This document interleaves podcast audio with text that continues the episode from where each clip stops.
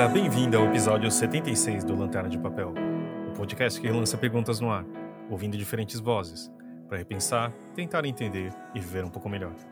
Aqui é Fábio Rara e com Arthur Rigazzi. E aí, Arthur? E aí, Fábio? Como é que estamos nessa, nesse verdadeiro domingo de inverno? Nossa, não podia ser menos mais inverno. Eu fui passear, dar uma o Jun foi andar de bicicleta e eu saindo correndo, né? Pateticamente atrás dele. E uma garoa. Mas. Enfim. Estamos aí.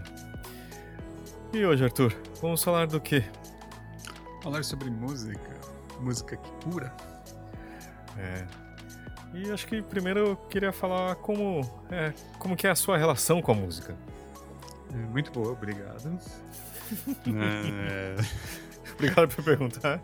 Obrigado por perguntar, mas eu tenho uma longa história com a música porque meus pais sempre gostaram muito de escutar música, né? Uhum. Então aqui na minha casa sempre a gente escutou muita música, inclusive eu peguei essa semana a vitrola do meu pai que estava lá no apartamento dele, como vocês sabem, meu pai faleceu, e eu herdei a vitrola dele. Ele já tinha me dado essa vitrola quando ele mudou para Santa Catarina.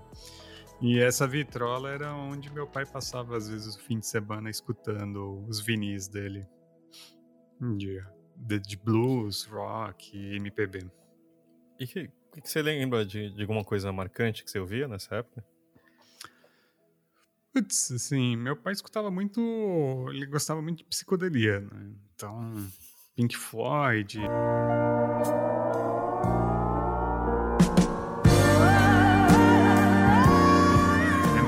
And Palm.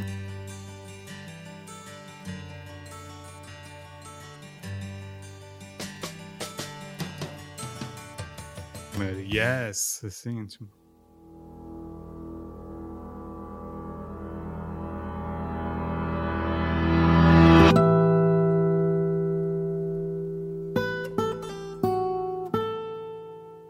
aquelas músicas de 30 minutos, assim, que ele... Eu lembro que o Yes tinha tem um disco deles que só tem três músicas, uhum, uhum. né? E, e, meu pai adorava, assim, botava assim no talo o som e ficava escutando lá, viajando. E você, você gosta de progressivo também? Eu gosto. Eu tem coisa que eu acho insuportável, na Yes, assim, realmente eu não tenho paciência, eu acabo dormindo. É. Meu pai também dormia, né? Usava... Mas o meu pai dormia até escutando Pantera, pra você ter ideia. Uau. E seu pai, pai escutava Pantera?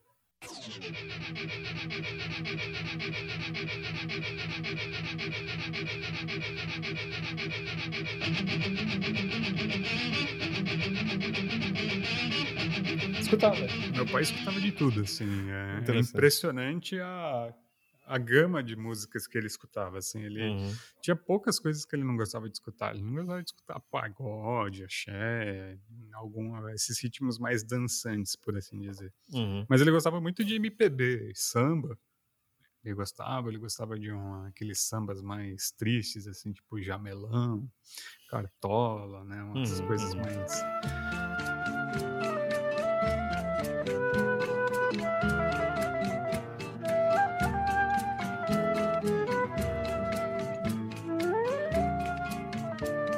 Angela Rocco, assim, ela adorava.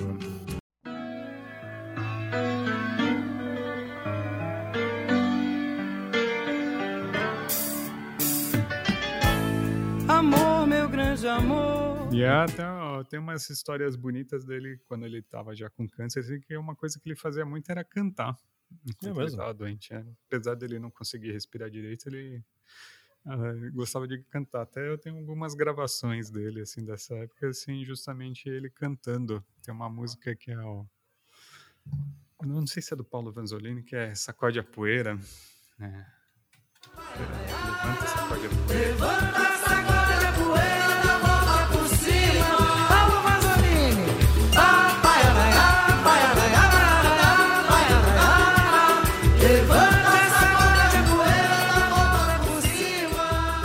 Ele cantou algumas vezes isso e meu pai gostava muito de cantar Titãs também.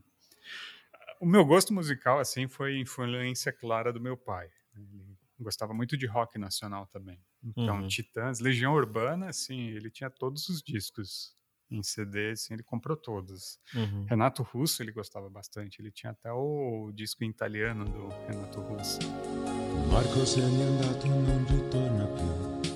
Il treno delle 7.30 senza lui. È un cuore di metallo senza l'anima. Então ele, ele, escutava muito que rolava na hora, não era tipo tão saudosista Sim, de uma época não, anterior. não. Meu pai, assim, 89 Rádio Rock, ele tinha até o adesivo colado no fusquinha dele, assim. 80 89 80 89 Rádio Rock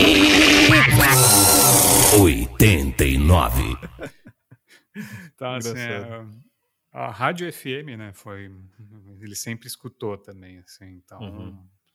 é, Brasil 2000, assim, ele sempre estava escutando o que estava acontecendo.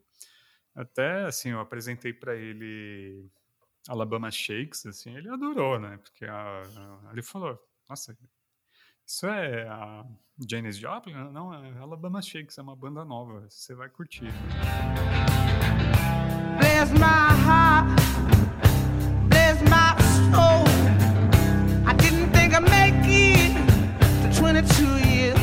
então, assim, e era legal que eu sempre tive essa troca de coisas de música com meu pai. Assim, ele uhum. gosta, ele gostava muito de escutar as coisas antigas, mas ele sempre estava aberto. Eu lembro que a gente comprou o Nevermind do Nirvana juntos na Americanas ali do Shopping Ibirapuera. Uau. Aí eu botei o disco no CD player do carro e ele falou: ah, pode dar tchau para esse disco por um tempo.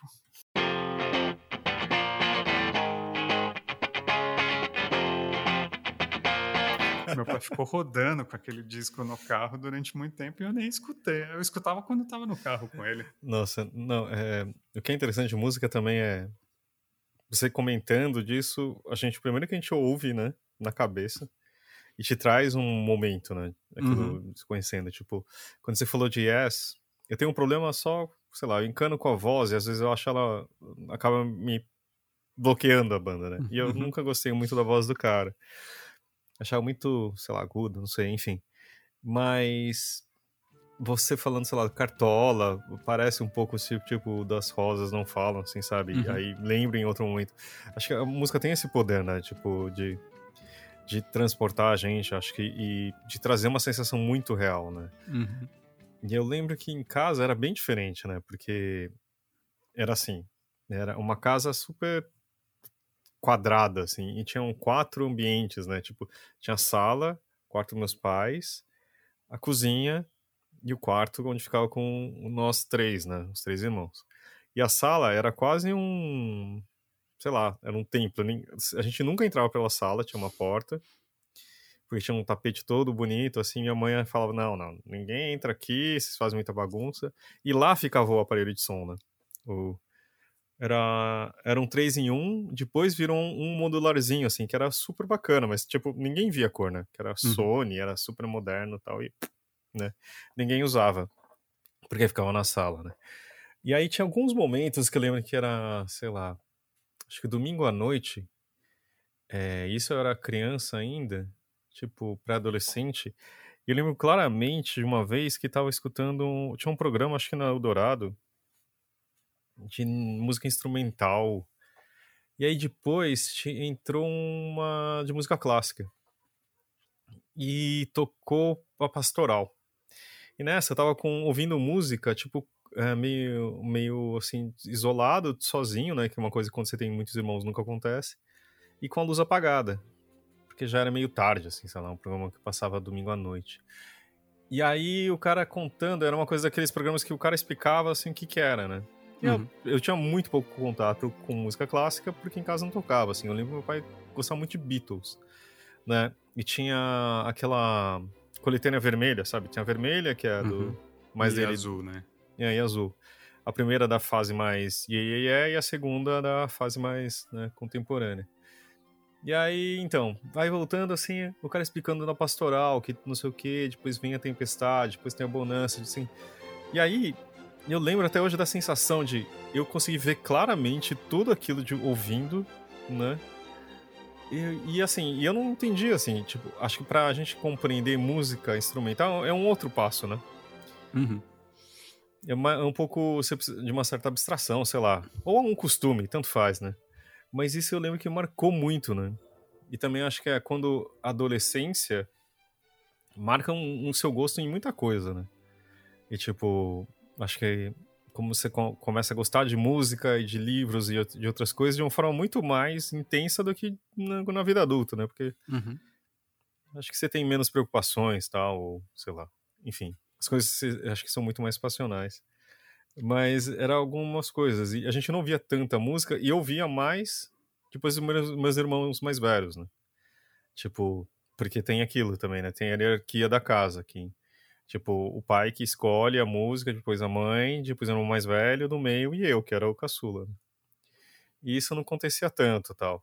Mas, e aí, tipo, meu irmão mais velho, eu escutava uma coisa mais mainstream, assim, sabe? Música pop, né? Eu lembro sempre que ele adorava Carpenters, músicas mais, assim,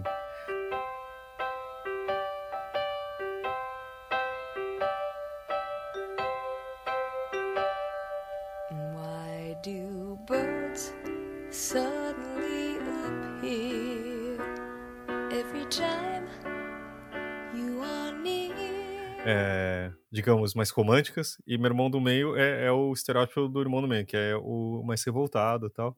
E eu via muito mais música alternativa, sabe? Tipo, é, sei lá, aí eu comecei a ouvir Cure, Six and the Banshees, coisas assim, o rock mais.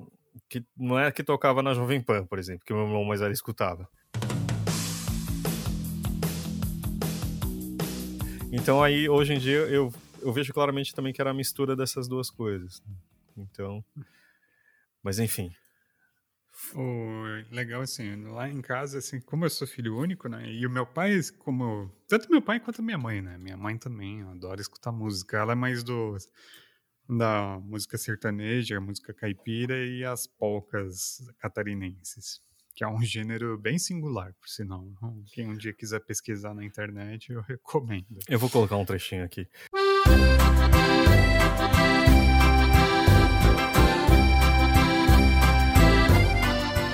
Mas é diferente da polca polo... é polonesa, não é? Ah, é... Nos países germânicos do, tá. do leste europeu como um todo, assim, né? Geralmente quando você vê aquelas festas de Santa Catarina que o pessoal tá com aquele suspensório verde, assim, dançando, aquilo é uma polca que eles estão dançando. Ok. É, é uma música popular, na verdade, assim. Aqui no Brasil até que foi popular, acho que até tinha um tem um conto do Machado que o cara é um compositor que só consegue compor polcas, ele não consegue compor nada grandioso, assim, ele meio que entra numa neura por causa disso. É, mas o uh, meu pai, assim, ele era tão aficionado por música e ele gostava tanto que queria que eu aprendesse a curtir que eu lembro que eu ganhei um, não era bem um Walkman, era um rádio portátil amarelinho de bateria, assim, com fone hum. de ouvido, amarelinho pequenininho, que eu conseguia escutar a rádio quando era criança. Hum. E assim, eu tinha seis anos de idade quando ele me deu isso, assim, era bem vagabundinho, acho que ele ganhou num, na locadora, numa promoção, alguma coisa uhum. assim, e ele me deu para escutar. Ele só odiava, assim, que eu sou um destruidor natural de fones de ouvido. Hum. Fone, eh, não sei se é porque eu uso muito, mas fone de ouvido geralmente não dura muito tempo comigo. Tanto é que assim, eu gravo esse programa usando esse do celular, por causa que eu sei que não adianta ter um celular, é um fone bom, ele vai acabar sendo obliterado. Eu te entendo. Eu, te entendo. eu sou viciado em fones, mas eles duram um pouco, eu acho que é pelo uso intenso mesmo. É, eu tinha um ótimo que era o Porta Pro da COS, que eu estourei o fio no meu joelho. Fui me agachar para amarrar o tênis, na hora de subir, Mas, Mas só, deixa, é, só deixa eu voltar um comentário, né? É engraçado que você falou da polka, meus pais sempre ouviram música enka, que é uma música também tradicional japonesa. Triste, triste, triste, uhum. assim, tipo, e é, e é, engraçado que pra gente é, é triste e é dissonante, né? Tipo, é uma coisa muito.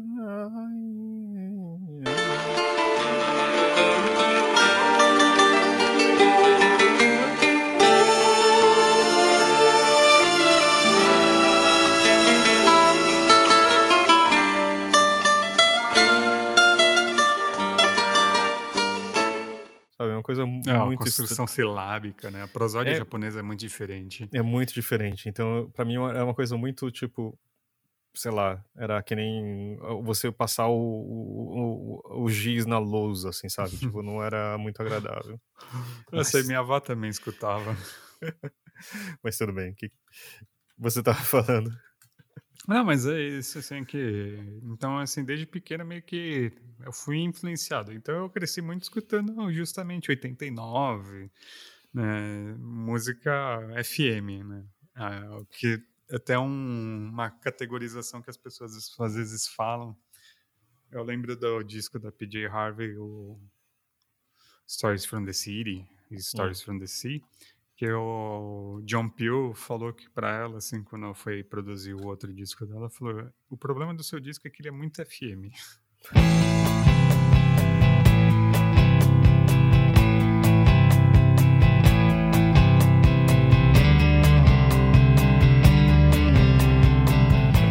Sim, tinha, tinha isso, né? Que era, quer dizer que era muito mainstream, era muito. Exatamente, assim, tipo, pra PJ Harvey, né? Apesar que foi, assim, eu confesso que eu adoro aquele disco porque foi assim que eu descobri a PJ Harvey. Então, e depois eu descobri os outros discos dela. Então foi uma porta de entrada boa para mim. Mas, e justamente, assim, nisso que eu diferenciei do meu pai, assim, enquanto meu pai escutava muito psicodelia, Beatles, ele adorava, Rolling uhum. Stones. Assim, meu pai não era o Beatles ou Rolling Stones, ele gostava dos dois. Uhum, uhum. Curiosamente, dos Beatles, ele preferia a fase Yeah Yeah Yeah. Que hum. acho que deve ter sido quando ele começou a escutar, né? Então, acho Entendi. que é um, tem uma relação aí.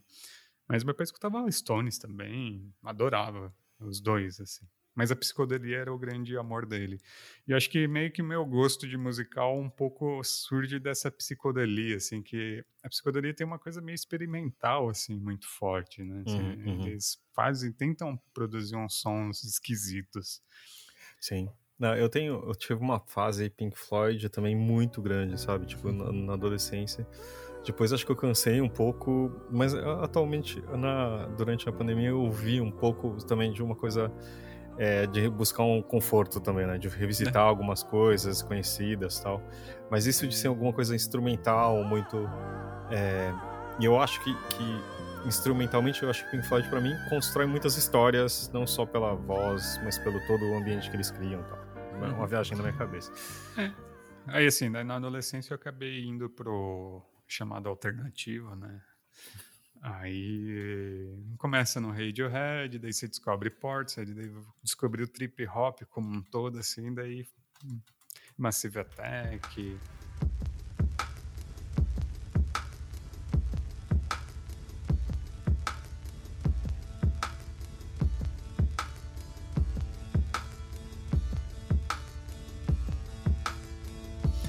Good umas coisas mais Daí é, já fui mais pro eletrônico. É, mas acho que tem, tem um, um pé ali também, né? Nesse, uhum. Nessa psicodelia progressiva e misturada com pop e, e eletrônico, né? Com pop, com o reggae de americano, né? Tipo, uhum. Tem muita influência, assim. Nossa, não, é. Massive Attack é uma das minhas favoritas também. E então, eu acho que vale começar, né? Uh, com uhum. os nossos nossas convidadas. Vamos ouvir primeiro como que é a casa da Mariana Bueno. Sempre soube que era, ela já, acho que via em posts sempre que tinha uma música envolvida, mas eu queria ver mais como é. Vamos lá?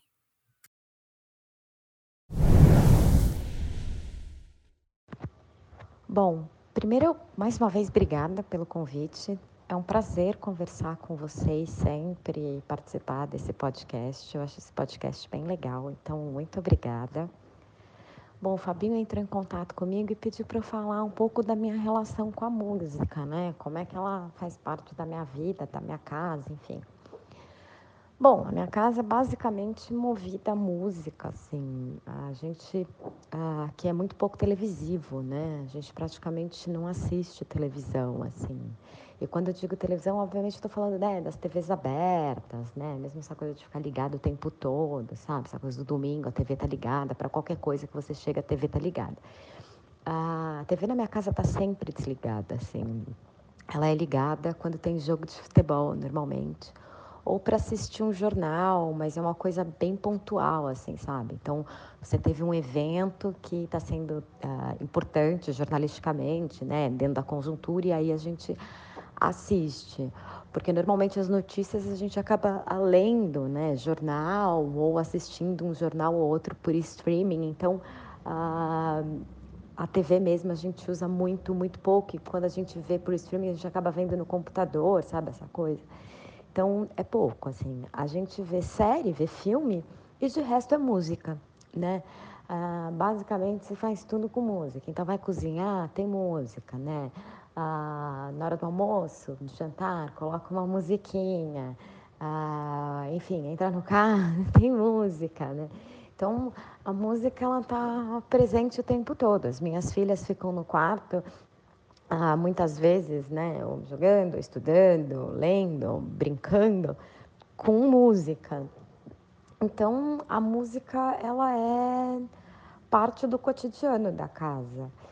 E a gente escuta de tudo, né? A gente escuta de, é bem eclético assim. A gente escuta de música pop, a gente escuta uh, jazz, a gente escuta soul, a gente escuta blues, a gente escuta samba, a gente escuta choro, a gente escuta MPB, uh, né? Essa coisa mais de MPB que não tem muito uma classificação assim, né? Uh, então é muito variado e, e, ela faz parte do cotidiano da casa, assim, né? A gente aprende com as crianças, né? As músicas que elas acabam uh, escutando e tem hora que a gente fala, ah, isso não é tão bom e tal, ah, mas eu gosto, né? Enfim. Uh, e elas acabam aprendendo com a gente também, eu acho que é isso. No mais, é muito difícil pensar na minha vida sem música, né? Apesar de não tocar nenhum instrumento, eu nunca morei numa casa que não tivesse um, né? Na verdade, sempre teve mais de um. Ah, meu avô materno era músico, trompetista profissional. Meu irmão é saxofonista. Meu pai toca violão e sempre teve atabaque, pandeiro na minha casa. Ah, hoje, na minha casa, né, meu marido toca violão, a gente tem um teclado, as crianças tocam, o Leonardo também se arrisca. Então, assim, ela está no cotidiano, né? Ah, enfim, né? não só daquilo que a gente coloca para tocar, mas das pessoas tocando também, né? E, e colocando isso dentro do, da, da casa, né? O meu avô, por exemplo, quando brigava com a minha avó, cantava Nelson Gonçalves, né? Então, e agora, em homenagem ao meu fim, não falem desta mulher perto de mim. A gente sabia, ih, eles brigaram. E agora, em homenagem ao meu fim, não falem dessa mulher perto de mim. E agora, em homenagem ao meu filho. Porque ele estava cantando esse tipo de coisa. Então, ela, ela, ela traz respostas e a gente consegue conseguir a criança observar a dinâmica de cada casa e o que estava acontecendo na casa também por conta a, da música e do que estava sendo tocado. Enfim, é isso. Obrigada novamente. Espero ter contribuído. Legal isso também, né? Porque a importância da música na vida das pessoas não é só porque é, você tenha alguém que toque, né? Algum instrumento, tudo. Mas uma coisa que acho que eu sempre, não sei porque eu sempre achei que seria importante o meu filho ouvir alguns, algumas músicas. Eu criei uma playlist que, sei lá, quando a Erika estava grávida, de, de falar assim, ah, as músicas que eu acharia legal ele conhecer, entendeu? Pena que, putz, sei lá, deu um pau e, e eu perdi. Mas tem algumas que, sei lá, que eu sempre can cantava para fazer ele dormir, né? Hoje, hum, quando ele era bebê. E eu sempre tenho uma música que é uma besteira, mas assim, tipo, eu amo Beatles e o nome dele é June e, e Hey Jude sempre para ele virou Hey June, né? Então assim, tipo, era uma é um jeito era uma canção de nenar para ele, sabe? Então, é, eu espero que também ele, ele, ele tá crescendo tal, mas que, que, veja isso. Acho que hoje em dia, é, antes ele falava assim, ah, eu gosto muito músicas é, mais introspectivas, né? E ele, várias vezes ele fala assim, nossa, pai, não coloca essa música triste, não. Coloca uma música mais animada. Mas, eu não sei, é um é jeito de, de me, sei lá. É, é, eu não, como você falou, acho que do seu pai, que você falou que ele não gostava de música de dançar ou coisas assim, né, mais uhum. animadas. Uhum. E para mim é um pouco assim também. Quer dizer, é relativo dançar, assim, mas é que tem música, muita música, principalmente dos Beatles, que você definitivamente pode dançar. É que ele preferia mais as coisas, assim, não é nem questão de ser, ah, que ele gostava de rock, não, ele gostava de samba, né? Uhum. Mas ele gostava de um samba mais, não sei explicar, assim, uma coisa mais é, tipo Paulinha da Viola, ou tipo Cartola, alguma coisa mais. É. E, e um pouco mais introspectivo, acho que é um pouco hum. essa palavra também, né? Uhum. E é, é, engraçado que a Mariana falou que dava para saber o humor do avô, o que tinha acontecido, né? Pelo que ele estava cantando. Meu pai também era assim. Você via se ele estava cantando, você sabia que o bicho estava de bom humor, assim. Uhum, uhum. Ele sempre, quando estava de bom humor, nossa, ele adorava cantar. Bom, Flores de Plástico dos Titãs, ele cantou bastante, tanto é que essa música ganhou um novo sentido para mim depois que ele morreu, né? Que tem uma relação um pouco disso, né? Das flores de plástico não morrem. Nossa, não, é, um, acho que só sobre essa música, é, ela é, é, sobre morte, né? E eu nunca tinha uhum. reparado, assim, tipo, e, e é, e não sei, uma parte que ela fala, tipo, que, que ele tá vendo as raízes por baixo, alguma coisa assim. Exatamente, sim. Eu fui escutar e prestar atenção na letra depois que meu pai morreu, né? Aí eu comecei a pensar que talvez meu pai já tava querendo dizer algumas coisas antes, assim, pra uhum. gente, pelas músicas, assim, que ele cantava. O Sacode a Poeira ele cantou justamente quando ele tinha acabado de voltar do hospital, assim, que ele tinha ficado internado uma semana por causa do pulmão dele, assim, que foi uhum. quando o médico já tinha dado a notícia que era terminal para mim. Então, assim, tem um pouco isso. Assim, meu pai é, não era à toa as coisas. E a música era uma forma dele se comunicar comigo também, que é muito importante, assim, porque ele também nunca soube lidar muito bem com as palavras e com os sentimentos. Então, uhum. acho que a música é um pouco isso. E você falou de fazer playlist, assim, meu pai adorava gravar fita cassete. Uhum. Uhum. Nossa, assim, é uma coisa assim que justamente ele ficava escutando música de fim de semana e gravando fita cassete para quando a gente viajava.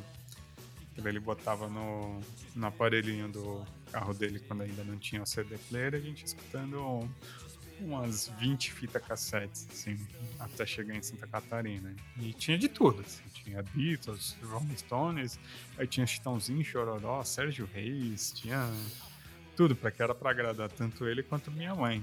Eu ainda não tinha gosto musical formado, então não tinha muita opinião, mas adorava, né? Assim, viajar escutando aquelas músicas. Que é. agora é uma coisa que eu faço também. Toda vez que eu vou viajar, eu monto uma playlist para ir escutando no carro. Né? Eu levo a caixinha de Bluetooth, porque o rádio do meu carro ainda é original de fábrica, não tem MP3. então a gente monta as playlists para ir escutando. é legal, para mim é. É, não, isso é uma companhia de viagem e eu sempre gosto de. Uh, são aquelas músicas que você sabe cantar, né? Então uhum. me ajuda a passar mais o tempo. Ou se você tá um pouco mais cansado, você dá um. Já. Uhum. Abre os pulmões e manda ver, né? Uma, acho que também outra coisa, porque a gente tá falando nisso, né? É do fato de, de que a música é mais do que isso, né? Do que mais que também é mais do que só música, é, é, também, como você falou, uma forma de se comunicar, de você se entender, de você se encontrar. Eu acho que é uma parte da identidade nossa, né? Também. Uhum. Isso, acho que identidade musical, acho que é, acho super interessante saber o que a pessoa gosta de, de ouvir e o que ela gosta de ler, você já tem uma, uma boa pista do que ela é, né? Uhum. Mas também acho que como a música pode nos ajudar, né, na vida. Acho que, tipo, isso falando assim, nesses momentos você fala, por exemplo, que já tem um tempinho do seu pai, eu sei que não é, não é simples, não é passar, mas também você fala com um pouco mais de carinho e, e, e você falou, né, que as músicas que você ouviam mudaram o contexto, né, tipo... Então, acho que a gente tinha falado, né? Tipo, de. Ah, falar, a gente vai falar sobre música como terapia, né? E acho que é um pouco isso também. Né? acho que tem dois aspectos de, de escutar e de encontrar aquelas músicas que falam por você, que acho que é super isso, né? Tipo, uhum. é, para mim, por exemplo, a Radiohead, ou mesmo uma banda que hoje, eh, mas que, que o rock também acho que se tornou meio vergonhoso, vide Eric Clapton, né, tipo, ah. que virou negacionista e tudo mais, e outros roqueiros, etc, dá até vergonha. Mas eu sempre eu gostei muito de U2, né, que é uma banda que é, não envelheceu tão bem, acho também, né, acho que o rock em geral acho que não envelheceu tão bem. Uh, porque você reparando que são um bando de cara, cara branco de classe média que, que cantando, né? Mas enfim, uh, alguns melhores que outros, né? Enfim. Mas acho que vale a gente. E aí a gente perguntou pro Zé Barrichello, né? Nosso amigo, acho que vocês já conhecem, que ele é músico e tem uma ligação muito forte com buscar autoconhecimento, etc. Acho que vale a gente ouvir ele aqui.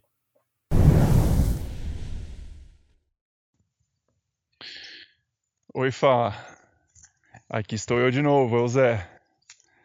Você dessa vez me perguntou sobre música como terapia.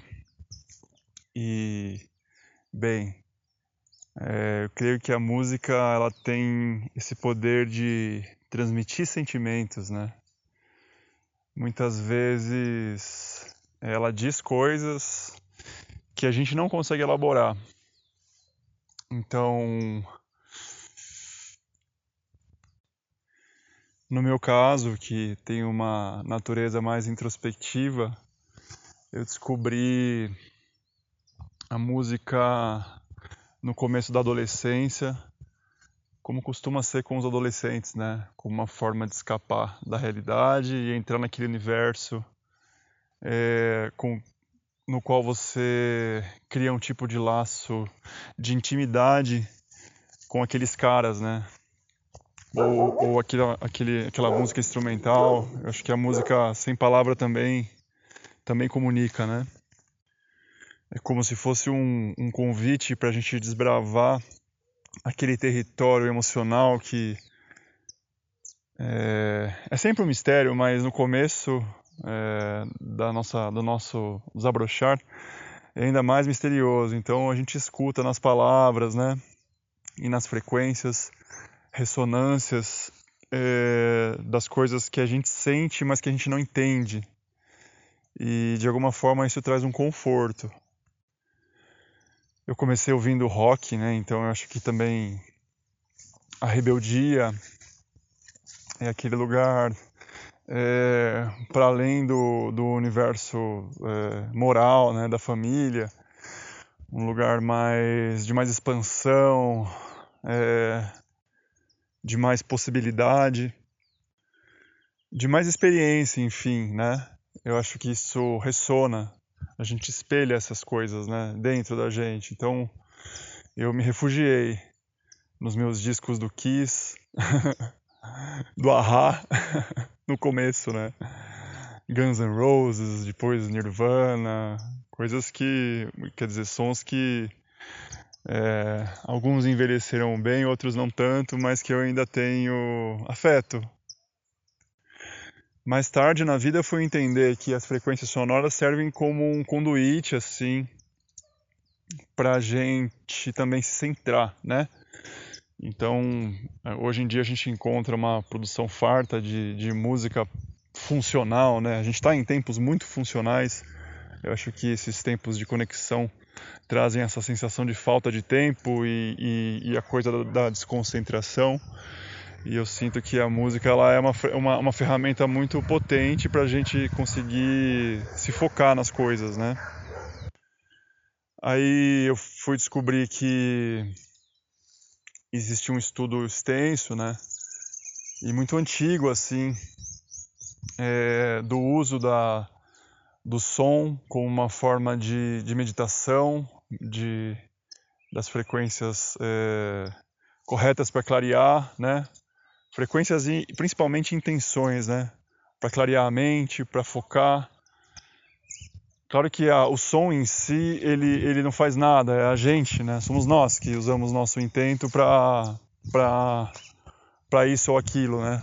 Mas mais recentemente eu tenho usado a música para isso, para finalidades mais terapêuticas. Muito se diz que ela nos conecta ao sagrado, né? Nos conecta ao tecido do tempo, né? A um estado de, de presença absoluta, assim. Então, eu acho que são coisas que é, a gente percebe sem perceber, sabe? Quando a gente escuta uma música, né? ela nos transporta para o universo que tem, que pode ter cor, pode ter, pode criar imagens. Então eu acho um lugar muito rico de autoexploração. É, eu acho que isso de, de ser um, um esse campo de, de se conhecer que que acho que a terapia faz, né? Eu acho que é muito interessante, ainda mais quando a gente é jovem, né? Acho que isso de você ter uma voz que, para mim, foi muito, sei lá, a Legião Urbana foi muito importante para mim nisso, né? Tipo, é, de ter alguém que falava alguma coisa que fazia sentido para mim, sei lá, acho que foi me ajudou muito e sei lá, tipo ver uh, Morrissey, U2, sei lá, essas bandas na época eram que falavam alguma coisa para mim e por mim, né? Que eu não sabia me expressar e acho que e é isso e ver em vários momentos como puta me ajudou muito, né? Tipo, a, a passar tristezas ou tipo momentos mais complicados. Eu lembro de estar com fone assim, sabe? E isso me ajudar pra caramba, né? Então, eu acredito muito nisso e de como puta, melhora a vida, assim, sabe? É meio, estúpido falar isso, mas para mim é, é um pouco isso, sabe? Uhum. Ah, eu mesmo, assim, na minha adolescência, né? Quando eu tava fazendo terapia, uma coisa que me ajudou muito foi a música. É, tá, quando, assim, eu tenho depressão, né? E uma coisa que me ajudou foi justamente que eu decidi, então, mudar meu gosto musical. Que era isso, eu gostava só de banda introspectiva, falando sobre coisas meio taciturnas.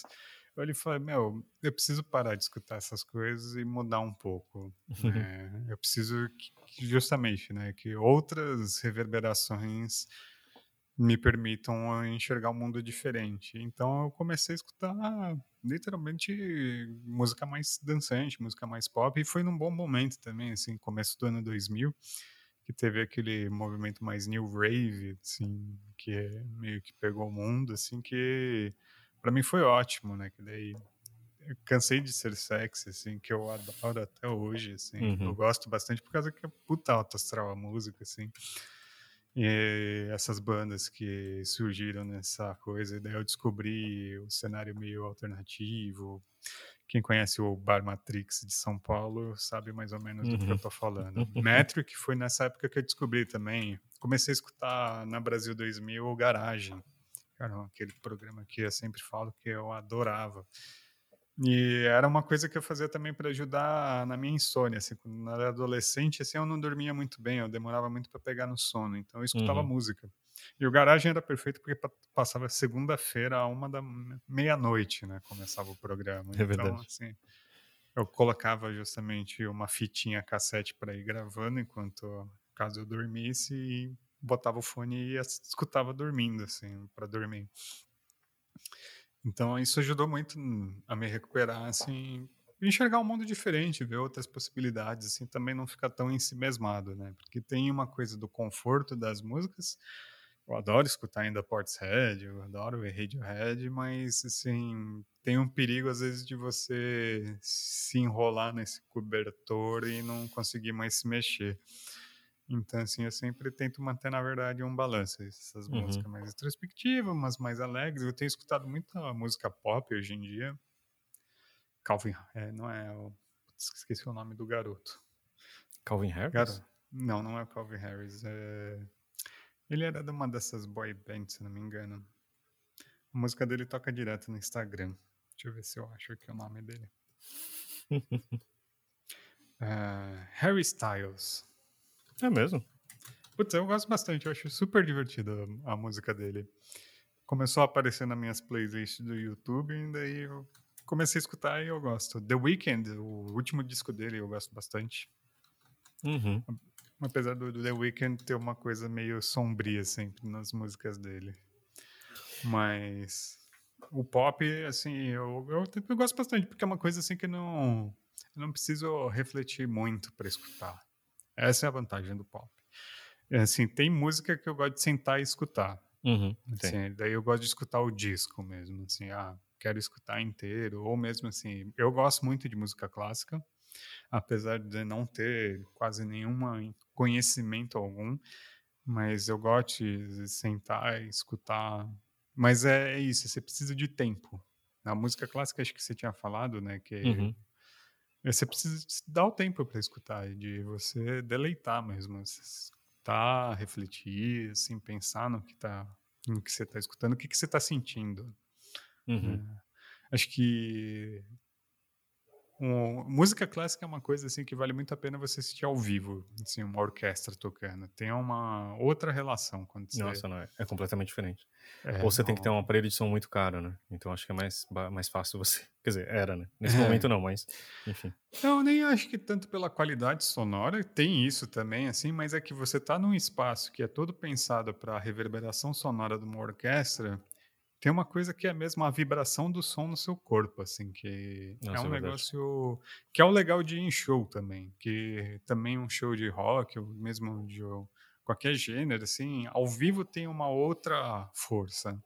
Uhum. Que literalmente você sente o seu corpo inteiro vibrando com a música, né? Porque a onda sonora não fica só restrita ao seu ouvido, seu canal auricular.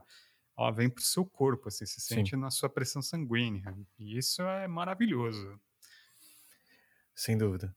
Mas apesar que eu, eu, sou, eu continuo ouvindo o mesmo tipo de música, mais introspectiva, claro, variando um pouco tal. Tem uma artista que eu gosto muito, que é mais jovem, que é Taylor Swift. O ah. último disco dela, o Folklore, é absurdamente bom. Uhum. Mas é porque uma das, é, um dos compositores também é, é do The National, que é uma das bandas recentes, entre aspas, que eu gosto pra caramba mas que para mim tem um, um outro significado, sabe? Não é que isso acho que é difícil explicar para as pessoas, eu vou tentar fazer isso agora, que não é porque eu tô triste que, que eu tô ouvindo aquilo.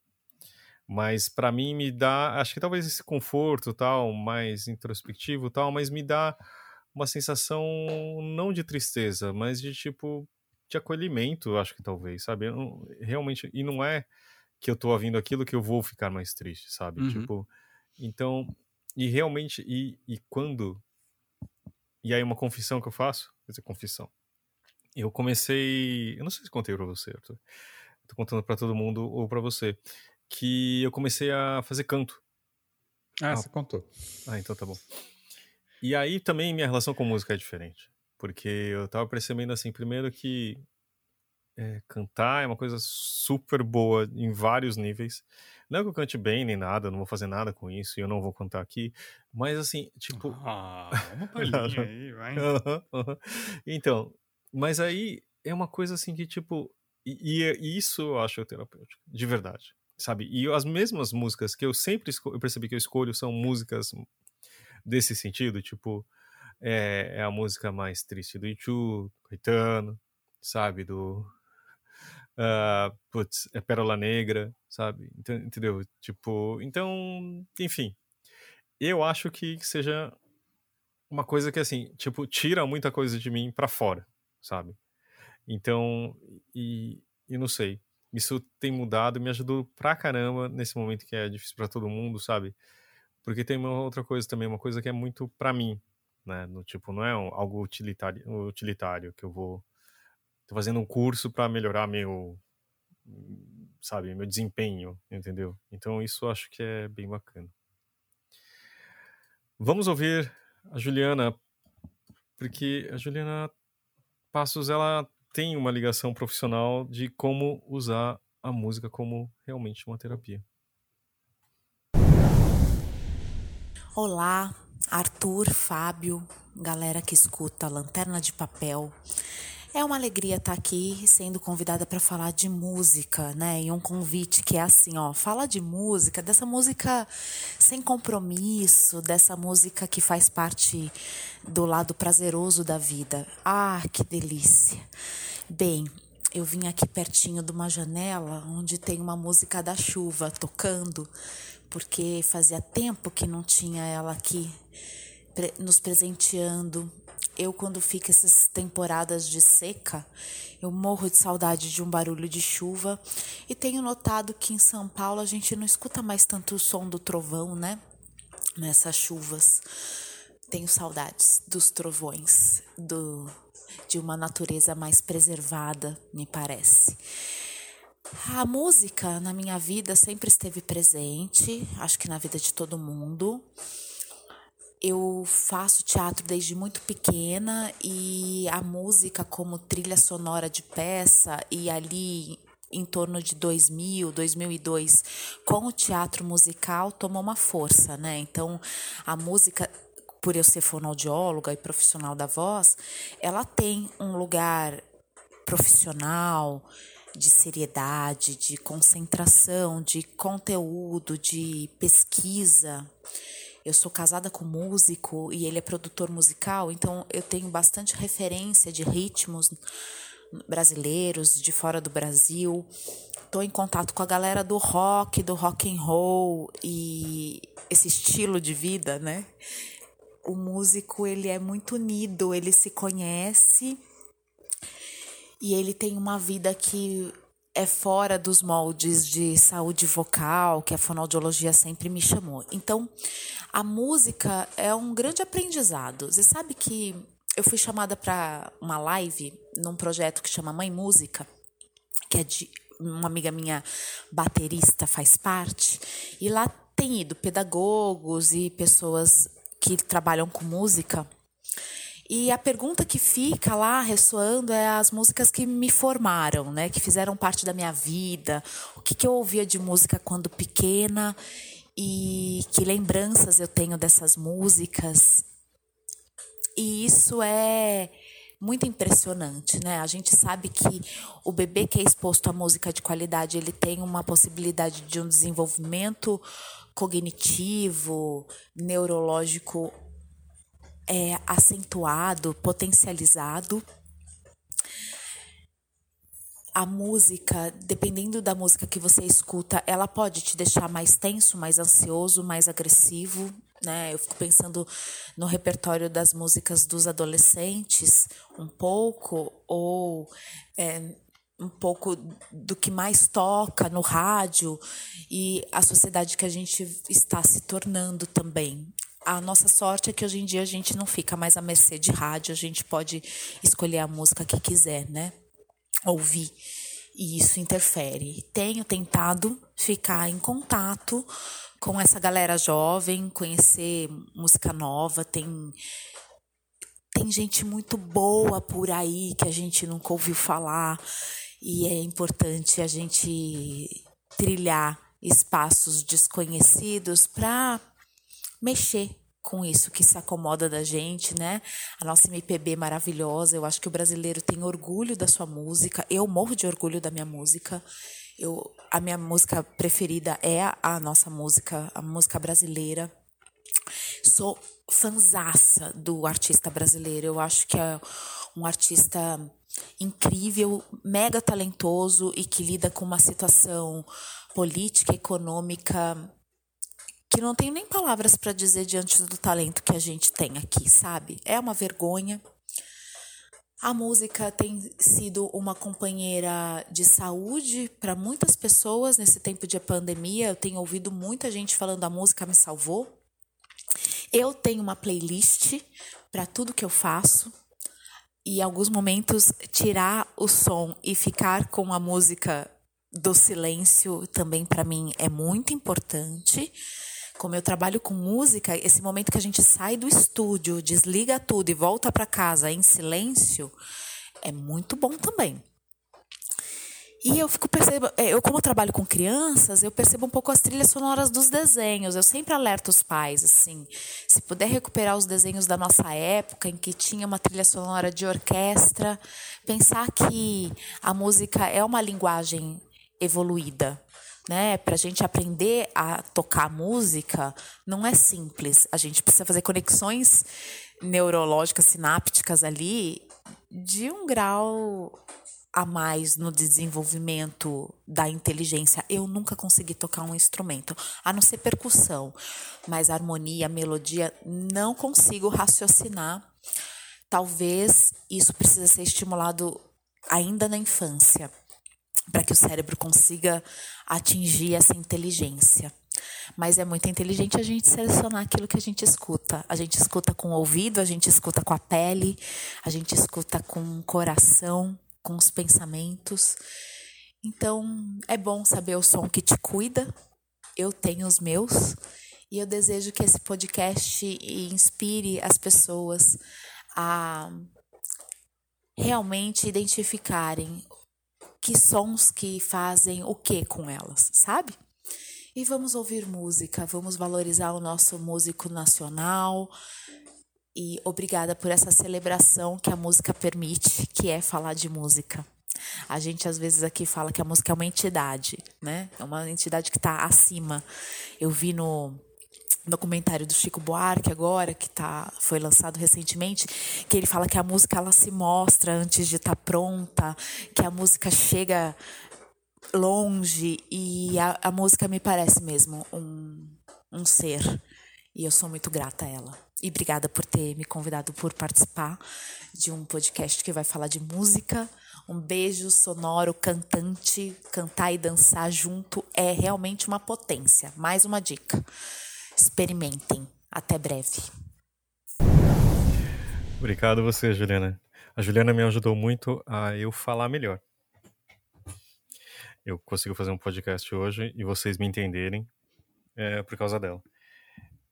E, e, mudou muito a minha relação, inclusive, com minha voz, né, obviamente. Mas também com isso, acho que foi um caminho para eu fazer isso de cantar tal. Mas isso também, né, de dançar é uma coisa muito que, que a gente perde com, com o tempo quando a gente envelhece, né? Quer dizer, eu perdi, né? Eu nunca fui um bom dançarina, mas eu gostava muito na adolescência. Era uma.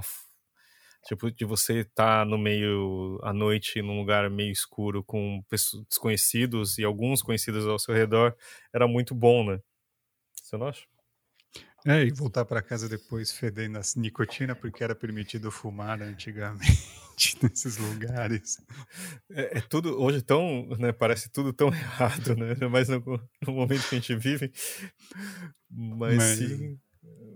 Eu, eu, também sou um péssimo dançarino, mas eu adorava ir numa balada ficar é, remexendo lá a torta e a direita. Ainda mais porque o bom do rock é isso, né? Assim, tipo, você se mexe e você tá dançando.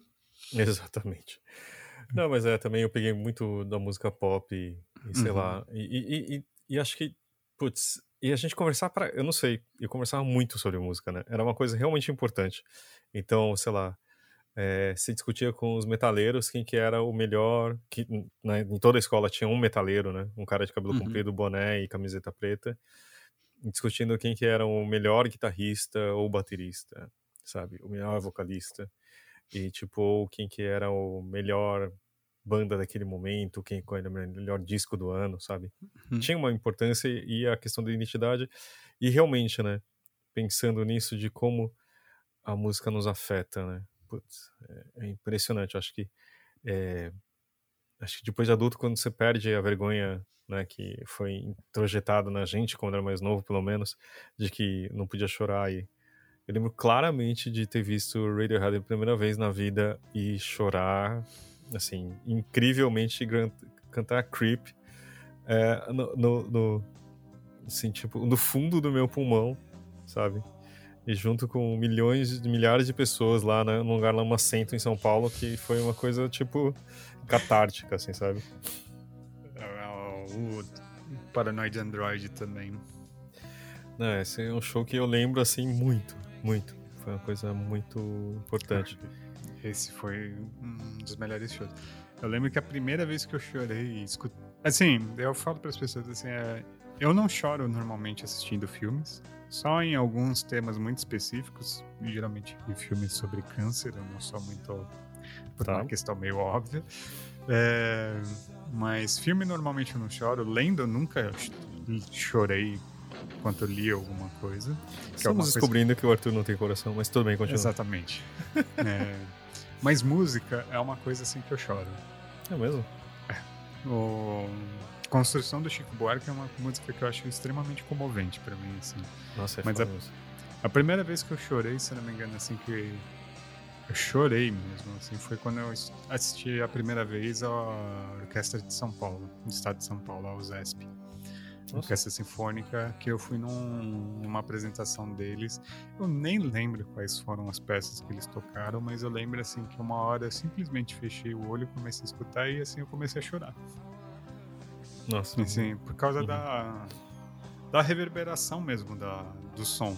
Uhum. Não era por causa da música em si, que era uma música triste. Não, assim, é que a, a sensação que eu tava tendo ali musical foi tão intensa que a minha única reação foi chorar. Uhum. E eu, eu acho isso, assim, eu acho isso magnífico. É, eu adoro assistir dança, por exemplo, por causa do mesmo motivo não necessariamente você precisa interpretar e entender aquilo que está acontecendo no, numa coreografia. É muito hum. mais de como o seu corpo reage àquilo.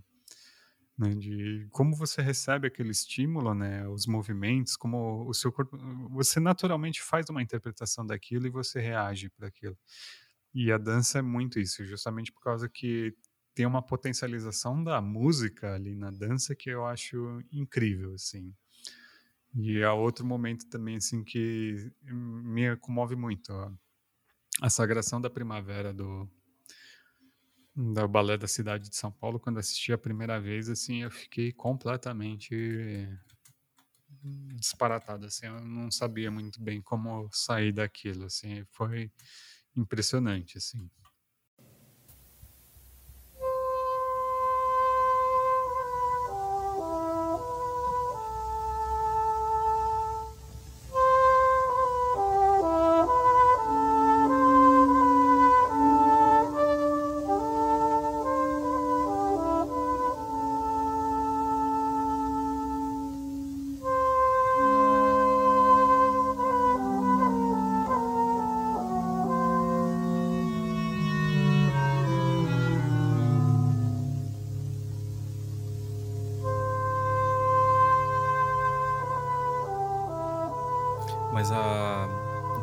Celebração da Alegria? É isso?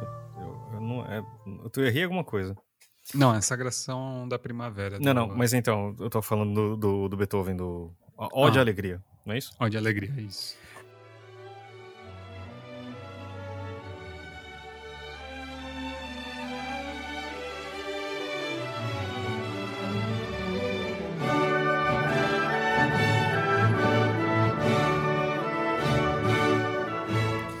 Isso, essa eu acho do tipo, realmente eu tenho vontade de pular e, tipo, celebrar as músicas, uhum. assim, sabe? Tipo, então eu sinto isso, sei lá, tipo, para mim é a trilha quase, tipo, sei lá, de ver meu filho ter nascido, sabe? Ver essas coisas no, quando eu casei, sabe? Eu acho que é realmente é, é impressionante. E, e realmente como muda a gente, né?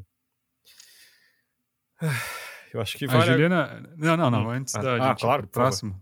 A Juliana mencionou uma coisa que eu lembrei de imediato: foram os desenhos animados. Ah, boa. Verdade. Gente... Que assim, é curioso, né? Porque os desenhos animados da nossa época, que na verdade eles são mais antigos, né? Eles foram produzidos na década de 40, 50, a maior parte uhum. deles, né? Que a gente assistia nas manhãs de sábado aqui no Brasil.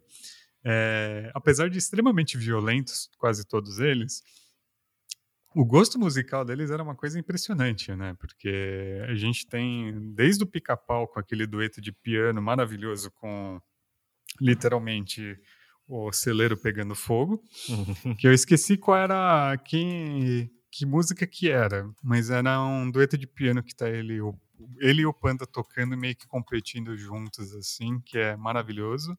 A gente vai ouvir agora.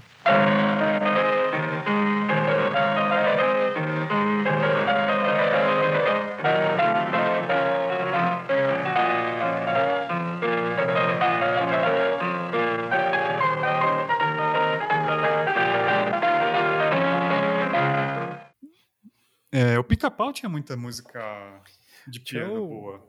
E não, e tinha também o, o famoso do Fígaro, né? Sim, do Pernalonga. Ele tem uma, uma versão ótima.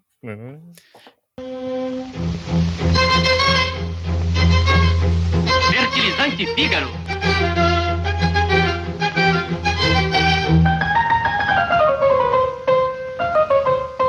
E é, Pernalonga trabalhava muito com ópera também.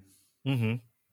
E tem uma, um período também do, do Tom e Jerry, assim, que tem uns jazz meio experimental, Nossa, que acho que, absurdo. É absurdo. que é quando acho que a produção eles mudam para Tchecoslováquia, alguma coisa assim. Sério? né? É, tem uma época que ele foi produzido fora dos Estados Uhum. Unidos. É um desenho super surrealista e a trilha sonora é uma coisa assim surreal.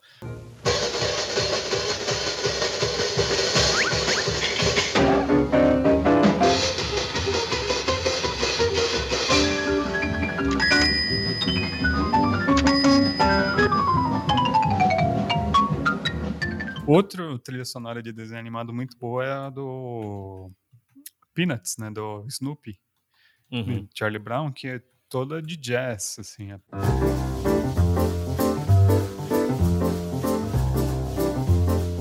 Apesar do Charles Fields não gostar de jazz, ele gostaria muito que fosse música clássica, na verdade. Ele era um fã de música clássica e ele não gostou muito quando fizeram a animação que usaram o jazz para fazer meio que a trilha sonora. Tanto que eu acho que é o Schroeder, que é o pianista, e ele tem o Exatamente. Beethoven como, como. O busto do Beethoven em cima do pianinho dele de coisa. Nossa, O mas eu Charles- consigo ouvir o pianinho, tipo. O Charlie Schultz, assim, ele era muito fanático por música clássica mesmo, assim, Uhum. né? Ah, a biografia dele fala, né, que na verdade todos os personagens dele meio que são refratários da personalidade dele, assim, enquanto pessoa. E o Schroeder acho que é um dos mais próximos, principalmente por causa dessa questão musical e artística, né? O artista ali em si mesmado, obsessivo com sua arte. Sim, e mas ao mesmo tempo eu tava pensando, né, ta- tava na minha cabeça os, a trilha de, dos desenhos desse que seriam de TV de hoje em dia, que tá- Uhum. é do streaming, né? Nossa, como a música é tipo é plastificada tanto quanto o desenho, assim, sabe? É, Tipo, hoje em dia é uma computação gráfica vagabundo, entendeu? Tipo, e, é, e, e a trilha é tão. Tipo. ah, verdade. Assim, até que teve um período ok, assim, eu lembro que os Simpsons, quando começou, assim, é, que quem é o, o compositor do temas dos Simpsons é o Danny Elfman, né?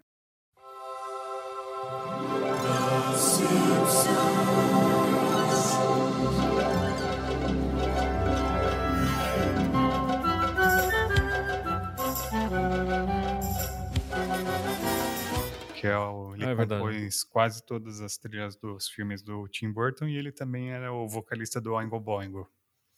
Do, going to go. Exatamente.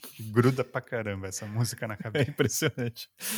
Mas, Acho que Weird Science também é dele, né? Weird Science. Sim, sim. É, Essas nem vou colocar, viu, gente? A gente vai, vai- vocês vão ficar com a nossa voz.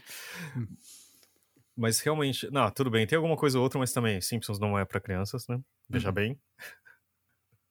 Ah, desenho animado, lembrando só, um que é maravilhoso é o, a trilha sonora do Princesa Kaguya, da Ghibli.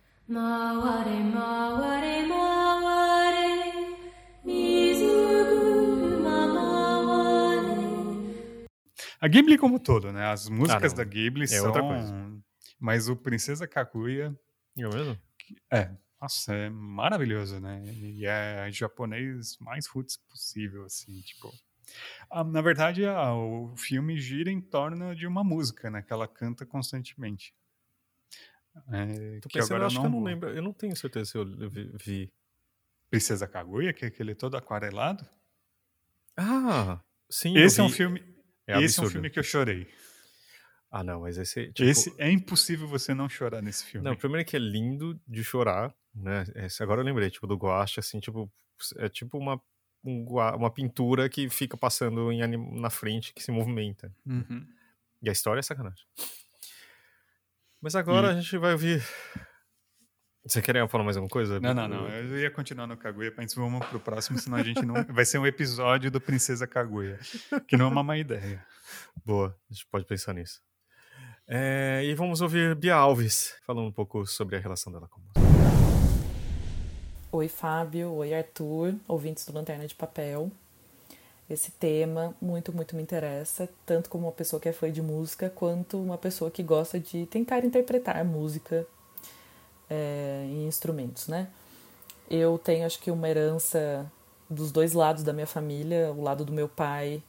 O meu avô trabalhava no cinema, meu pai trabalhou na rádio, que era o mesmo dono da cidade, né? O dono do cinema e da rádio é, contratou meu pai também, então ele sempre teve muito ligado à cultura e circulava muito nesses ambientes com muita música. E do outro lado da minha família, da minha mãe, eu não sei quem inventou essa regra, mas alguém inventou essa regra que regra, essa sugestão que as pessoas deveriam escolher um instrumento e aprender esse instrumento. Então eu não tive muito uma escolha assim, e eu agradeço minha mãe também hoje. É, que quando eu tinha 9 anos ela me colocou na aula de piano. Não vou saber exatamente se fui eu que escolhi o piano ou se a minha mãe escolheu por mim, mas foi o que aconteceu para continuar esse legado da família que todo mundo aprende um instrumento. Mas não achem que isso é um peso, tá? É uma coisa é, eu diria que é bem uma sugestão mesmo. E eu acho que é incrível. Porque quando, a, quando você é criança, tudo é mais fácil de aprender também, né? Se você tem o privilégio de poder aprender, por que não? Então eu sempre ouvi muita música em casa, sempre. É, meu pai nunca foi um cara que gostava de gastar dinheiro e não gastava, né? Com coisas mais supérfluas, vamos dizer assim. Mas a gente teve disqueteira no carro que cabia vários CDs. E eu lembro de ter um microsystem em casa que também tinha vários CDs é, quando eu era criança. Então isso era bem legal para mostrar o quanto da minha família todo mundo gostava de música. É, eu, então minha mãe me colocou na aula de piano, né? Então eu fiz piano por muitos anos, até que você vira adulta e tudo acontece e você para com tudo e não tem tempo de fazer nada, e faculdade, e primeiro emprego e etc. Foi só quando eu fui ficando mais velha que eu voltei a ter desejo de voltar a tocar piano.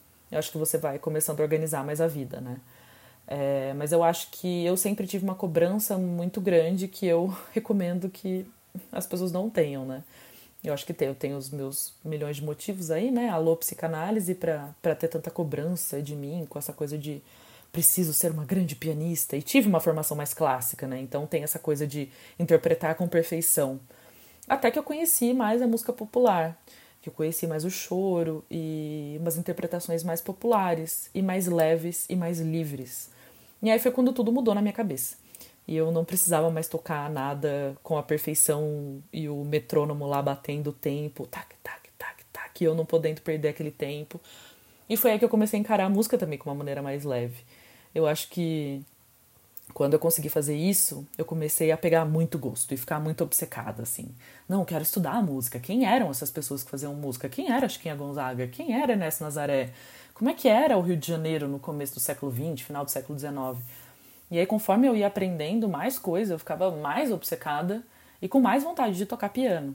E aí eu voltei firme mesmo a estudar piano, aulas é, online, no começo da pandemia. Falei, bom, né, estamos em casa, vou resgatar essa, essa coisa do piano. Foram tantos anos, né, tocando piano, dos 9 aos 16, e Será que é comandar de bicicleta? Será que eu vou conseguir voltar tudo, né? Será que eu sei pegar uma partitura e voltar a tocar? E aí rolou, assim. Eu lembro muito da primeira música que eu peguei, eu gosto muito de valsa. Eu peguei uma valsa e toquei essa valsa, em uma questão assim de um mês mais ou menos, tocando sempre que eu tivesse um tempinho. Falei, bom, consigo, né, fazer isso, vamos lá. E aí comecei a sentir muito prazer de fazer isso porque acho que todo trabalho manual, vamos dizer assim, né? Eu gosto muito de artesanato também. Você vai lá, você faz uma peça de roupa, você faz uma está construindo lá com as suas mãos, mas eu acho que a música tem essa coisa incrível de é você e a música ali, né? Você tá criando aquilo e imediatamente você tá tendo o resultado do que você tá criando, né? Você tá ouvindo aquilo. E eu acho que é uma satisfação imediata, assim. Tenho certeza que deve ter algum estudo que, que explique essa relação do que acontece quando a gente ouve música, né? Tem esse lance da gente ficar emocionado, se arrepiar. Tem até um episódio muito bom no, do Naruhodo, que é um podcast muito legal, que fala sobre isso, porque que a gente ouve música e fica emocionado, né? Arrepia. Então eu acho que esse, essa coisa imediata que a música traz para você quando você tá tocando um instrumento é, é muito difícil de falar em palavras o que você sente, né? É tipo uma descarga de adrenalina, assim fodida, é muito doido, assim. E fui sentindo muito isso, né? Ainda mais num período que de incerteza, pandemia, que o mundo tá, sei lá, né, acabando. E aí de repente você senta no piano e você consegue ter aquele momento para você, assim. E aí foi que eu tive a ideia de maluco de resgatar o acordeão da minha avó. Esse era o instrumento que minha avó escolheu, né? Já que a família da minha mãe tinha isso de escolher instrumento. E ela, como é uma bela acumuladora, ainda tem esse acordeão. Eu falei, será que dá para tocar esse acordeão? Peguei o acordeão, né? Como eu toco o, a parte da mão direita do piano, falei, bom, tá um, som estranho, né? Um som de vazamento de ar, né? Não sei se precisa arrumar ou não. E liguei, o meu professor de piano também é professor de acordeão. Falei, bom, e aí? Levei para arrumar, né? Um senhor que arruma o acordeão dele, inclusive. E aí, depois de ter ficado lá um mês na, no hospital dos acordeões, voltou um acordeão incrível, assim, um som maravilhoso. Falei, caraca, eu tô tocando um instrumento de 70 anos, que era da minha avó, que ela ganhou quando ela tinha 10 anos de idade. Só que no fundo da minha cabeça, aquela coisa, né, síndrome do impostora, putz, você não é nem uma pianista, você vai querer inventar moda, para de, sabe, besteira. E aí comecei a fazer aula em março, faço parte de um grupo também de sanfoneiros do basicamente do Nordeste também abriu minha cabeça para vários outros ritmos que eu não conhecia ou não não tinha me aprofundado ainda, não, não tinha costume de escutar também, né? E mudou completamente tudo assim na minha cabeça, tudo, tudo. Se você me dissesse que 2021 eu estaria tocando acordeon, eu ia rir da sua cara. Eu achava que eu nunca ia conseguir me entender com aquele monte de botão, e aí tudo vai fazendo sentido, e aí você vai entendendo que e o acordeon me dá mais ferramenta para o meu piano também, sabe? Às vezes eu me acho maluca de estar tocando dois instrumentos, enfim.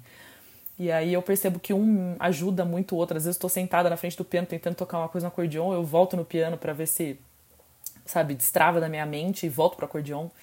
E aí esse grupo que eu tô, inclusive, é um assunto à parte porque é magnífica a, a didática dessa professora, Carol Benigno, que é uma sanfoneira potiguar e ela tem uma coisa meio Paulo Freire também, educacional. Então é um grupo de WhatsApp colaborativo onde ela manda aulas toda semana e, e analisa é, as nossas aulas. E é vinculada ao Instituto Federal do Rio Grande do Norte. É... Cara, quando eu imaginei que eu ia estudar sanfona no Instituto do Rio Grande do Norte, assim, sabe? Coisas que. É... incríveis de pensar, né? Porque eu nunca conseguiria presencial fazer esse tipo de aula e poder aprender realmente o que é baião, o que é shot, o que é forró, e aí tô eu aqui, assim, nesse mundo. Já fiz duas apresentações com esse grupo também. E as coisas foram acontecendo e eu não sei explicar o quanto isso é bom para minha vida e, e, o quanto isso é bom para minha criatividade e o quanto eu consigo aplicar todas essas coisas na minha vida, a paciência de aprender um instrumento, o prazer de escutar você fazendo um som, e descobrir outros ritmos e aprender sobre aqueles artistas, conversar com outras pessoas. Eu não vejo a hora de poder tocar acordeon com outros músicos, sabe? De tocar numa roda. Assim, eu nunca imaginei que eu diria isso. Eu sempre tive muita vergonha, sempre toquei piano só pra mim. E, e eu acho que isso me deu muita vontade de confraternizar com as pessoas, sabe?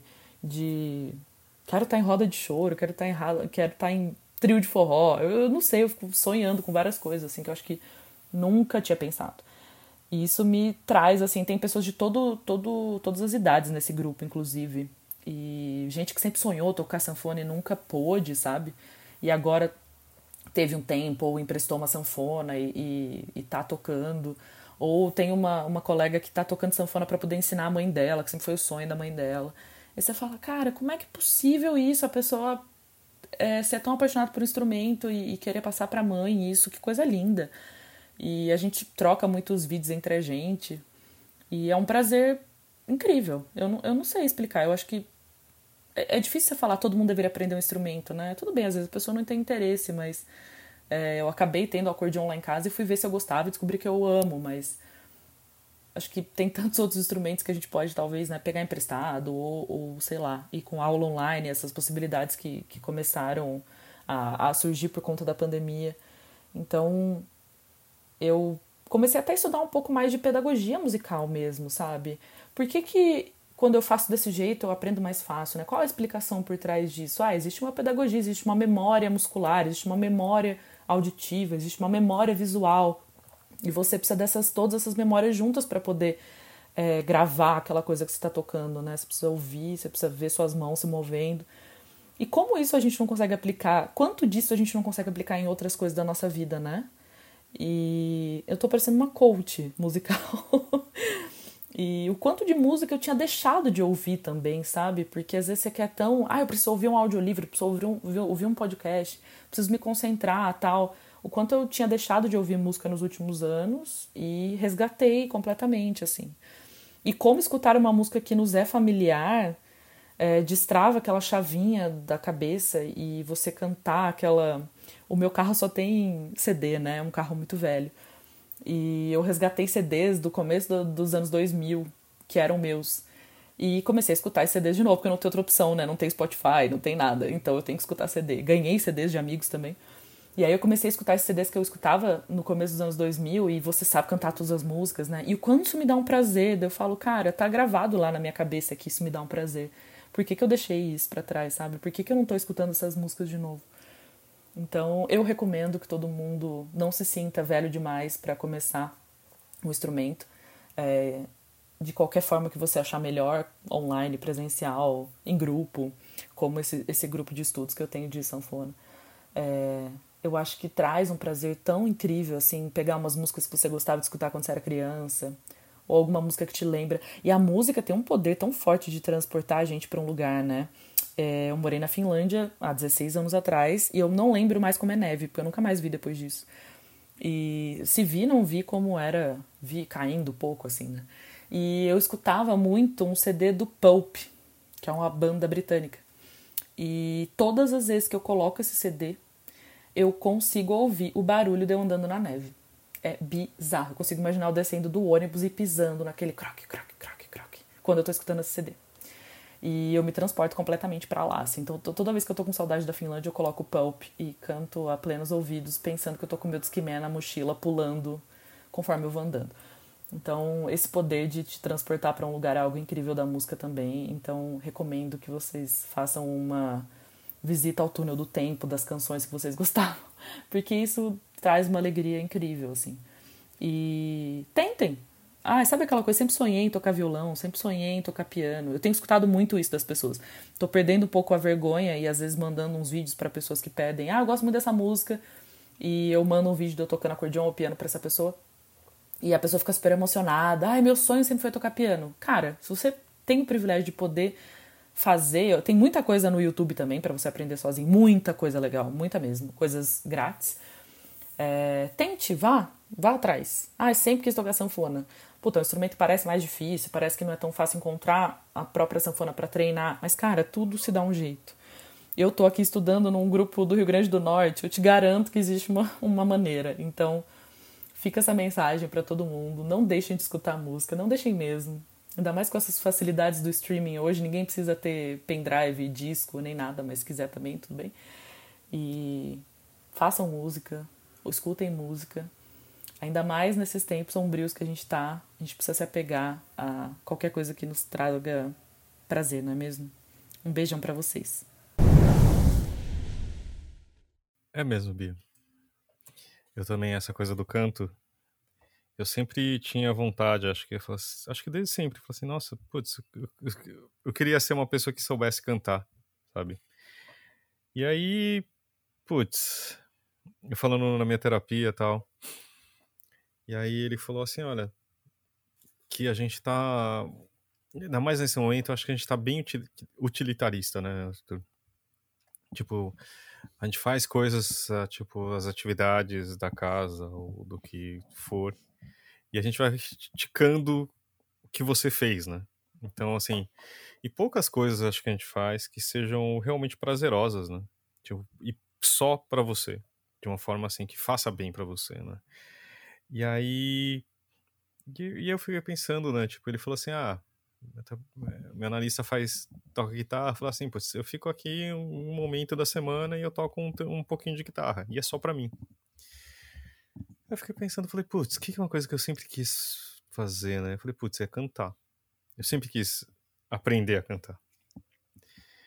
E aí, putz, falei, ah, sei lá. Falei com a, com a Erika, falei assim, ah, faz, ué, por que, que você não vai fazer? E aí eu procurei, tentei um método, não rolou. Achei um professor, o Matheus. Vou até deixar um contato dele aqui, que é um cara incrível. E tem sido super divertido, porque você perceber que você tá melhorando, sabe? Tipo, agora, sabe, quando eu tô, tenho tempo ou tô fazendo alguma outra coisa também, eu, tipo, eu chego, boto uma música que eu, que eu conheço que tem duas coisas, né? Traz aquele sentimento daquela época e você revisita e começa a ouvir mais música também, né? Que é uma coisa que eu acho que também a Bia comentou, que é às vezes, sei lá, eu, trabalho com audiolivros, eu trabalho com podcast eu acabo fazendo isso, né? No meu tempo. Mas música realmente é uma coisa que você fala assim, putz, que coisa prazerosa, né? E, e é engraçado que a gente tem uma tradição aqui em casa, só lembrando uma coisa que a Mariana comentou no começo, de Depende da comida que a gente colocar no jantar, que a gente sempre. É um jantar especial de sábado, tipo, a gente pede alguma coisa fora e tal. É uma coisa que todo mundo escolhe. E aí, tipo, sei lá, se a gente pegou comida japonesa, a gente vai escutar música japonesa, sabe? Tipo, se for uma coisa italiana, a gente coloca, sabe? E eu acho isso engraçado, porque também é, faz parte do, de uma coisa de tipo, ah, a gente tá aqui junto, comendo uma coisa que todo mundo tá afim, sabe? Então, essa coisa da celebração é, e do prazer que a gente tem de tanto de ouvir e agora eu tô descobrindo de tocar, porque eu nunca tocava um violãozinho bem vagabundo assim há muito tempo atrás. E agora com desse jeito, sabe? É muito, muito, muito legal. E eu tenho, vou fazer 48 anos e, cara, eu tô aprendendo agora. E assim, sério, vale a pena. Eu invejo você plenamente, porque canto é uma coisa que também eu gostaria de aprender, assim. É, tanto eu quanto minha esposa, a gente gostaria de aprender. A minha esposa, na verdade, ela até canta mais e ela sabe tocar violão. Ela uhum. toca até que bem, assim, porque ela aprendeu por causa da igreja. É, que ela é religiosa e quando era jovem, obviamente, é um, um caminho de entrada para música justamente é participar do coro da igreja. Uhum. Então ela sabe tocar violão, ela sabe tocar um Legião Urbana até, sabe? e ela comprou um ukulele também. Mas o sonho dela, na verdade, é além de aprender a cantar, é tocar tambor. Tambor. É, percussão, assim, é o sonho dela, é o instrumento favorito dela. Que nem a. Ele falou assim: se ela fosse escolher um, seria provavelmente o tambor. Interessante. E você? Eu gosto muito de gaita, né? Eu tenho uma que eu herdei do meu pai e eu comprei uma. Eu ganhei de aniversário uma gaitinha diatônica chuchuzinha que eu comecei a tocar um pouquinho, tô aprendendo assim, mas sozinho assim sempre me dá um pouco de é um pouco mais difícil, né? Porque você precisa de alguém para dizer, não, você precisa fazer um pouquinho diferente, alguma coisa sim, assim. Sim. Né? Ter, ter esse reflexo do que você está fazendo. Mas sério, eu acho que o online na música para mim ajudou pra caramba, que eu tô tendo aulas online. Porque tem uma coisa do, do tempo, né? Muito uhum. mais prático. É, claro que não, talvez não seja ideal, assim, mas tipo, na, no, no, no tempo corrido que a gente vive hoje em dia, e eu acho que eu fico com menos vergonha, sabia? Que uhum. acho que é uhum. um problema também, né? Do tipo, como foi demonstrado há um tempo atrás. Eu, tipo, eu canto professor, eu canto em casa, mas assim, fora isso, no karaokê, talvez, né? Uma coisa que realmente eu quero fazer, sabe? Uhum. Eu quero que um dia a gente possa ir no karaokê, todo mundo fica bêbado e cante. Eu quero ir no karaokê mesmo não sabendo cantar, só por causa que vai ser, tipo, para encontrar pessoas legais e beber e não se preocupar que a gente vai morrer no dia seguinte por uma doença terrível. Não é? Acho que. Putz, mas sério, Arthur. Meu conselho. Ó, se quiser, o meu professor é muito bom, viu? É muito Ah, manda aí, manda aí, manda aí, daí eu vejo aqui. Ó, vou colocar o contato dele aqui no, na, nas, nas anotações aqui do podcast. E acho que é isso. Também hoje a gente já fala, sei lá, a ideia era de falar da música como terapia, mas acho que só falar de música me deixa mais feliz, né? E ouvir uhum. também o amor das pessoas pela música, né? É muito bacana. Gente, muito obrigado por ouvir. Obrigado a Mariana, ao Zé Barrichello, a Juliana Passos e a Bia Alves por colaborarem com a gente. E a gente vai falar o que na semana que vem, Arthur? Vamos falar sobre, aproveitando o espírito olímpico e as inúmeras medalhas que a gente está tendo nas Paralimpíadas, vamos falar sobre capacitismo. Isso aí. Acho que eu tenho que aprender muita coisa a respeito e vamos. eu também, com certeza. Então, é, vamos tentar. Vamos, quer dizer, vamos ouvir as pessoas e tentar aprender alguma coisa. Tá bom? A você que ouviu até agora, obrigado. Qualquer coisa, escreve pra gente no lanterna de papel, podcast.gmail.com ou segue nas redes sociais, principalmente no Instagram. Valeu, Arthur. Valeu, Fábio.